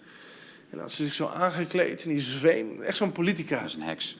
Die weet heel goed wat ze Ja, doet. ja. Die weet heel goed wat ze doet. Ze hebben, ze hebben gebid dat je denkt, Mr. Ed is je vader. Je hebt mezelf nooit gekend, maar eh, als je thuis kwam, als je uit school kwam, dan hoorde je... Die heeft een bek, die, die, die, die schouten. Wat komt er nou voorbij? Er komt precies een tractor. je, je bent op het platteland, jongen. Ja, er komt precies een tractor voorbij. Nee, maar die mevrouw Schouten, daar hing echt zo'n zweem van zwavel omheen. Dat zijn van die politi- politici, dat is een ander volk dan ik. Ja. Nee, maar de eh, rechtbank, oké, dus eh, re- rechtszaken voeren, ja, dat, is, dat kan een oplossing zijn, maar de FDF die is daar nu echt wel alleen nog maar mee bezig. Terwijl er gewoon eh, boerenbedrijven onteigend worden, hè, nu wij Ja, as we ja, speak. dat is echt het is communisme- het communisme en, en, er gebeurt niks, ze doen niks. Nee. En dat, dat moet dat echt. is, dat is de Maar rode dat, draad dat hoorde ik dus ook van de week van bij de Friesland, Friese statenleden die hier waren van de Fo- Fo- Forum voor Democratie. Die ook zeiden, van, ja, de boeren moeten echt zich blijven laten zien, want alleen dat helpt. Wij kunnen wel hele betogen houden in die zaal, maar het wordt niet overgenomen, het komt niet aan. Maar als zij aanwezig zijn tijdens elke vergadering die de boeren aangaat, ja, dat maakt wel indruk. Dan kunnen ze echt Ja, wat maar wat ik afdwingen. ook zie met die protesten is een veel te hoog Polonaise gehalte. Bijvoorbeeld in het Spaanse voetbal, als er wordt verloren, wordt er gehuild. En hier ga je gewoon even een, schop tegen een metro eh, deurtje van de ingang en dan gaan we naar huis toe. Hm. En zo is het ook met protesten. Er zijn landen waar echt gehuild wordt, gebloed wordt, gezweet Eigenlijk, wordt. eigenlijk zijn we allemaal kleine tommetjes met een, eh, met een blokkendoos. Dat, dat- je hebt het wel onderhouden, het hebben we wel weer ingehakt. Ja. Ik denk dat ik de komende zes maanden niet wordt uitgenodigd. Ja, eigenlijk had ik mijn mond moeten houden. Ja, goed. Nee, maar goed, ik denk dus dat eh, het is 5 voor 12, ben ik van mening, qua uitdijen van de EU. En of dat nou met Soros is of met zo'n Schwab of wie dan ook. En we weten soms dingen niet. En dan zie je het de mensen om te zeggen van ik weet het niet, ik ben in het ongewisse over die zaken. Maar het is wel 5 voor 12. Als boeren worden onteigend, als Ja. je met een QR-code naar een restaurant binnenkomt en God mogen weten waar het heen gaat. Ja, maar dat geloof in praten, praten, praten. Nee, moet met, een actie met de, komen. met de andere kant, het, het praten met de andere kant. Maar ben jij nou niet gewoon- bang als je het moet- volk moet Dat, ho- gewoon- nee, we mo- dat we hoge moeten- Polonaise gehalte. Ja, dan wachten. Al- ja, zeker. Alleen, dat we, we, we praten niet met elkaar. Hè? Dus we blijven eigenlijk, eh, ook in wappies, het blijft maar over lichtcirkels en verbinding Ja. en liefde gaan. Omdat iedereen heeft zijn eigen hypotheek, iedereen heeft zijn eigen uitkering, iedereen heeft zijn eigen leventje. Ja, dat die is die zo. kat moet echt in het nauw kijk, komen. jij bent een moslim en ik ben een katholiek. En we hebben, met alle respect, maar wij hebben toch een metafysische ondergrond. En met al die eh reiki-strijkende eh, verbindingslichtmensen Nee, Eh, ja, dat ben ik ja, met je eens. Het is, het, is allemaal vrij, het is allemaal vrij bodemloos. Althans, hè, de, de- in, er komt qua woorden ook niet heel veel uit. Als mensen zonder geschiedenis, als mensen zonder heel veel gebroken gezinnen, gebroken huwelijken. Dat is, dat is allemaal heel pijnlijk. Dat zijn al, toch allemaal een soort van atomaire mensen waar, Ja. waar- waarvan ik de- wel eens denk... eh, wij moeten veel en veel en veel meer praten onder elkaar.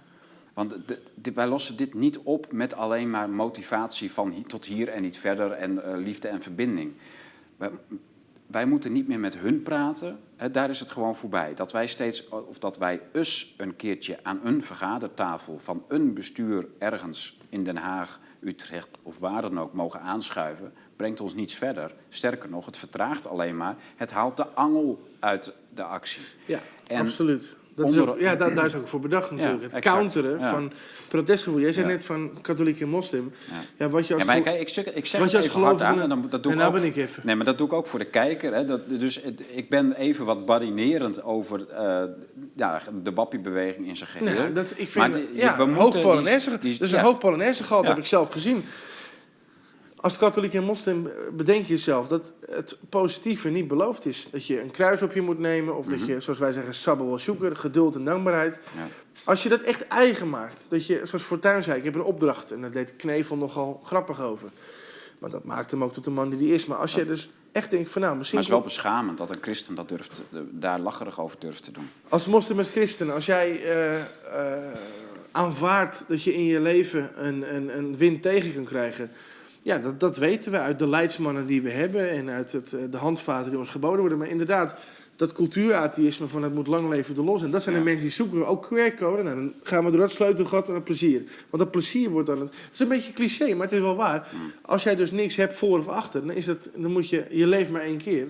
En dan kun je ook zeggen van nou paardje, kom maar over de QR, up, en het paardje gaat er overheen. En nou, kom nou maar door de vaccinatie. Maar als jij bereid bent om, eh, zoals wij zeggen, Goraba, de vreemdelingen. Als je bereid bent om een vreemdeling te zijn, of zoals christenen het kruis op je te nemen, Ja. dan weet je al dat het niet helemaal belooft dat het leuk gaat. En dat moet je dan durven aan te gaan. En bij de cultuuratheïsten is het een groot probleem. Verder dan Jordan Peterson komen ze niet, helaas. Dus verder dan een bed opmaken.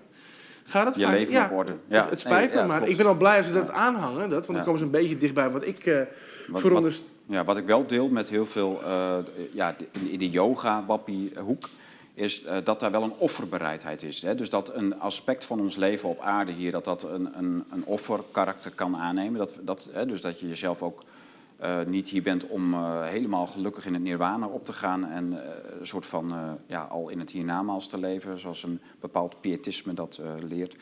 Maar dat je hier bent om, ja, dat, dat er een, een offergang aan het leven, inherent aan het leven is, dat, dat vind ik heel mooi. Wat ik dus echt bij die mensen ook wel zie. En wat ook aan- aanknopingspunten eh, biedt. Die, zijn, die, die durven zichzelf echt op te offeren en ver te, en ver te gaan. Nou goed, dat wil ik dan graag tegemoet zien. Ja. Maar jij hebt ook, eh, dat las ik op je Facebook, schreef je dat je ook wel die, die geweldloosheid hekelt. Nou, ik Die- denk, Dat pacifisme. Nou, ik zeg altijd tegen mijn kinderen, je hebt een wesp of een bij. En die gaan op zoek naar eh, zoetigheid, naar bloemen, naar nectar. Ja. Mooi gekleurd, die zoomen zacht. En op het moment dat een kind denkt van ik wil dat hebben... Typisch het egoïsme van de mens, hè? Ook die vlinders en zo, ik als kind ook. Ja, dat ja. het poeder aan je Ja, vinger. pakken, ja, ja. En als je zo'n bij pakt, dan leer je het gauw af. Dan komt er een klein... En ik zeg altijd tegen mezelf, nou, wees dan een bij. Dus op zich op zoek naar zoetigheid, gewadloosheid. Klein angeltje in je hol, word je gepakt, steek je het angeltje uit. Dat is hoe ik het zie. Je moet het niet willen. Het moet geen stoerigheid zijn. Het moet geen ambitie zijn van ik ben een C erover. Ik ben een... Mensen vrezen van mij. Dat is de ambitie niet. De ambitie is het bloemetje. Als een wesp of een bij. Maar als er iemand komt, zoals Malcolm X. If somebody put their hands on you. Brother, you make, you make sure they don't put your hand on you ever again. Zoiets zei hij. Nou, dat is een beetje het principe. Want in pacifisme wordt veel bereikt. Medische kennis, scholing. Een oorlog, joh, oorlog om het oorlogie. Nee, er is ook niks. Nee, het is heel heldhaftig. Vikingen, te chainen en zo. Maar daar, daar bouw je niks. En, ik- Mhm. en, en, en, en wat echt beschavingen maakt, is bouwen, opbouwen. En dat moet ook met inschikkelijkheid, met coalitie en zo. Daar ben ik allemaal toe bereid. Maar ik zeg al met Rutte bijvoorbeeld. Als jij referenda weghaalt, protesten weghaalt, rechtszaken aan je laars slaat, met turbo, Ja, de hoge verzetsbereidheid neemt alleen maar toe. Nou ja, dan vraag jij erom dat de wesp zegt... er is een duim aan mijn linkerhand en een wijsvinger aan mijn rechterhand... en hij drukt, want het kind wil mij eens in zijn plakboekje stoppen... dan komt die angel eruit. Als je dat kwijtraakt, dan word je een infantiele homofiel. Dan word je een, een heel eh, plastisch... Maar je kunt maar één keer prikken. Die wel, wij niet. Wij zijn met zo'n hoge IQ, wij kunnen zoveel keer prikken. Ja, dat is het verschil. Het is ook een symbool. De wespen, ze mogen maar één keer prikken. Ja. Dat is ook onderdeel van een kolonie. Wij zijn zelfdenkende mensen. Maar iets daarvan. Op zoek zijn, niet bang zijn ook om op zoek te zijn naar honing. Maar jij vindt de, de verzetsbeweging vind jij nog te klein om er echt een vuist te kunnen maken? Ja, te klein. Ik ken mijn volk ook. Het is gepacificeerd.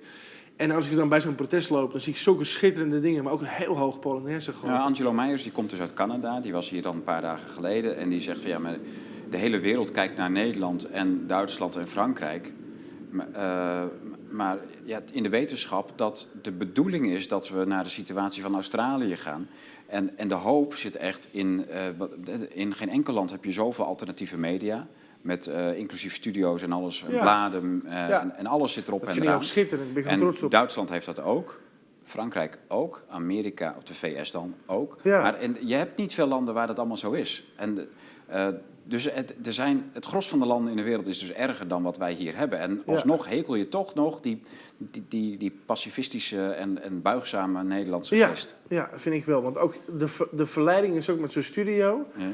Dat je hier dan weer komt met een ego. En zo kom ik natuurlijk ook. Ik ben geen muurbloem. En dat het dan een aflaat is. Van ik heb daar gezeten en nou is de kous af. Of ik heb wat geroepen en nou is de kous af. Juist in sommige uitingen die niet genoeg zijn. Daar, eh, je kan bijvoorbeeld, je hebt een losse kies, die doet pijn en dan wiebel je een paar keer en dan voel je echt pijn en denk je, nou, heb- dat ding moet er gewoon uit. En als je nou heel eerlijk bent, is corona slechts een farce. Want met klimaatverandering hoorden we toch al dat ze daar, ze wilden toch al dirigeren naar zoveel gelden, zoveel dingen. Oh, ze zochten het gewoon in klimaat en toen dachten ze, corona. Ja, dat doen we, want zijn ze nog banger. Want klimaat is nog een beetje, een ex- it's extend. Ja, het weer, het raakt me wel, maar... Ja. Je zag toch al dat ze met klimaat aanstuurden op die grote lasten met financieel en bewegingsvrijheid. Ja. Daar zoeken ze het in. En dat is een hele grote Europese beweging. En daar gaat het om. En ik wil graag zeggen, oh, wat ben ik trots op eh Blue Tiger, Welshmans en al die mensen die daar staan. Ja, voor ik heb dat ook wakku niet zo hoor. Ik, ik, Nou, ik je wil- moet realistisch zijn. Van- ik, ik. Mensen als ons heb je altijd. Mensen als Lange Frans of mensen als eh, Willem Engel, die heb je. Maar het, het moet een brede beweging komen. En ik zie zoveel reacties ook weer op Facebook. Ja, QR-code, je kon je laten prikken, je werkt zelf. Ja, maar dat is een beetje die houding Dat is de ik- grote uitdaging die Dat, we dat is hebben. die houding die ik merk Dat we aan zo luxe dat, hebben dat iedereen voor controlled opposition wordt uitgemaakt. Dat eigenlijk, ja, het is eigenlijk zo'n zo'n los zand. Niemand vertrouwt Nou. elkaar. Niemand wordt iets gegund. Iedereen is aan Dat het is een luxe ook. Een lu- Ja. Waarom kon in de jaren 60 had je van die prachtige zwarte bewegingen. Martin Luther King en eh, de Nation of Islam. Dat kan alleen onder grote druk. Ja, zo zijn mensen. Als er Ja. een beetje ademruimte komt, worden ze onverschillig. De neger in Amerika kreeg een beetje ademruimte. En dan kreeg je Bloods en Crips en muziek en hip-hop en zo. Was het gelijk weer weggewaaid. Met wat na- na-echo en de dingen, maar. Ja. En dat is het ding. Zodra mensen ademruimte krijgen. En je, kunt met een prik naar het restaurant. Je kunt met een prik naar de bioscoop. En voor heel veel pa, eh, Pieten, Janne, Klaassen is dat gelijk genoeg. Ik ken mijn volk. Het is een heel eh, eh, ijverig volk. En, en levert zoveel in de wereld. En diezelfde ijverigheid van jij kapitein. Die maakt dat wij niet steggelen wie de directeur is. En gewoon een opdracht is opdracht. Op tijd is op tijd. Datzelfde is zo gevaarlijk om te buigen. Wat voor hooppunten zie jij nog? Weet je, van je denkt van nou, dit, dit is echt wel dat, hier, dit kan iets worden, dit is heel belangrijk, wat is goed wat dat gebeurt. Wat, wat zie jij voor dingen die. eh, Nou, ik vind zo'n Waku Waku restaurant schitterend. Want mijn hele jeugd hoor ik over Hannie Schaft, Anne Frank, die en dat, bla bla bla. Jaren 60 in Amerika. En dan is het zo makkelijk op terugwerkende kracht om te zeggen dat zijn de helden. Maar als je erin zit, is het heel anders. Dus zo'n restaurant die zijn rug recht houdt. Terwijl je geen uitkeringsgerecht in de wappie bent. Maar echt, je hebt die zaak. En dan knokken ze voor je. Opent Ja. die zaak. Geeft het een naam. eh, K- KVK. En eh, elke dag mensen bedienen. Het is heel heftig eh, ondernemen met, eh, met de horeca. En om dan te zeggen van, dit zijn mijn principes. Zo sta ik erin. Drie stappen naar achteren. Vind ik, dus dan ben ik al heel blij. En dan denk ik, petje af voor die mensen. En dan staat er weer een hele straat vol. Ben ik er ook trots op. Dan zijn je volksgenoten, je landgenoten... die gewoon op een vrije moment blijkbaar daarheen trekken. Ik zeg alleen heel nuchter. Het is groter dan corona. Het is een grote Brusselse beweging... wat een beetje China achterna streeft. ja. En dan heb je groot tegengas nodig. En dan zie ik mensen toch nog weer Ik kom dan eergisteren door het centrum van Haarlem. eh, en dan hoor ik weer mensen van... Ja, dit is de eerste keer dat ik de QR-code doe. Bij McDonald's. de eerste keer. En dan denk ik weer... Alsof, oh, het, alsof het een oh, feestje is. alsof het... Ja, dan denk ik... Ja. En een andere meneer die zo heel luchtig doet. Van, dan, dan iemand laten zien en hij scant het. En oh, kom maar naar binnen hoor. Ja. Alsof het niks was. Oh, kom maar naar binnen. Ah, we hebben hem al. Weet je, dan denk je, ja, we hebben hem al, verdomme. Je- kijk wat je doet. Ja, maar dat zie ik in Haarlem gebeuren. Ja. En die grote trend. Ik ga me niet blind staren op eh, een groot coronaprotest. Ik ga me niet blind staren op een eh black box of een blue tiger. Ik ben er heel nuchter in. Als ik, als ik dronken was, zou ik zeggen van... Ik ga het doen met Tom, met Tom en met die en wij gaan het doen. Nee, ik zie gewoon een hele grote klont die inschikkelijk is. Ja. Die uit een pacifistische periode van jaren 80, 90 komen. En die denken veel, ik koop het wel af. Alleen nog even een prik. Alleen nog de tweede prik. Alleen nog de derde prik. Alleen een QR-code. Wat vragen ze nou? Ja, dat zie ik gewoon gebeuren. Waren wij te chainen of een of andere groep in Zuid-Amerika die eh, actie ondernam. Ze zeggen, nou, dat komt vanzelf goed. Dat wordt de climax en dan kijken we hoe de kaarten liggen. Nu niet. Nu zie ik een gepacificeerd volk wat opgegroeid is met, met WNF-pandaberen. En God mag weten. Ik hoop dat de druk zo toeneemt dat ze uit de slof schieten. En daar wacht ik op eigenlijk. Ik wacht tot het moment komt dat de Theo Bos voetballer toch moet terugvallen op de boksen. Daar wacht ik op. Want het Nederlandse volk is zo. Dat is die Theo Bos. Dat is wel mooi. Dat is wel mooi. ja. Nou, dat, die, die heeft die voetbalkant. Van je raakt die bal Ja. niet met je klauw aan. En je doet niet zomaar een slijding op de persoon. En, maar die, laat dat bokstalent dan toch tot uiting komen. Want we hebben het wel. Want we waren niet de braafste in de 400, 500 jaar geschiedenis. Sessa. Kijk, eh, dankjewel Dennis. Ik ga er niets aan toevoegen. Mensen, binnen de Je lijnen, kunt van ook het, doneren. binnen de lijnen van het voetbalveld, die eh, witte kooklijntjes van Hugo, daar wordt gevoetbald. En het wordt tijd dat eh, binnen die lijnen ook nog eens gebokst gaat worden. En dan wachten wij op. En eh, nou ja, goed. Althans Dennis in ieder geval. En dan, ik denk dat hij zijn fluitje mee gaat blazen met een leuke bokspartij. Toch Dennis? Als er gebokst moet worden, ben ik er als eerste bij. Ja, ja. maar dat zie je mijn postuur. Ja. Hé, lieverd. Koop verdomme een epok. Sta daar op de straat en blijf niet in je hok. Schouders eronder, tanden gebloot. Anders eindig je bij het historische schroot. Zo. Bedankt voor het kijken naar Tiger Studio in Groningen. Vanuit de ja, prachtige studio die wij hebben. Eh, het is winter, het wordt koud en wij zitten Nou, er hier lekker warm bij. Het is echt zo guur buiten, hè? Met ja, die, man, met die echt, stormende eh, bomen. Het is vroeg donker. Ja. Ja. Ik word vroeg grijs, nog erger. Abonneer je op Bluetooth.studio. Het hamburgermenuutje rechtsboven. Klik er even op en registreer u dan. Dan kunt u eh, nieuwsbrieven krijgen. U krijgt ook post van ons. U krijgt ook eh, de mogelijkheid om comments te schrijven onder de video's hier. En eh, heel veel ander moois. Dat gaat u nog allemaal merken. maar registreer u vooral, want dan blijven we met u in contact. Dat is voor ons ongelooflijk belangrijk en voor u ook. Tot ziens.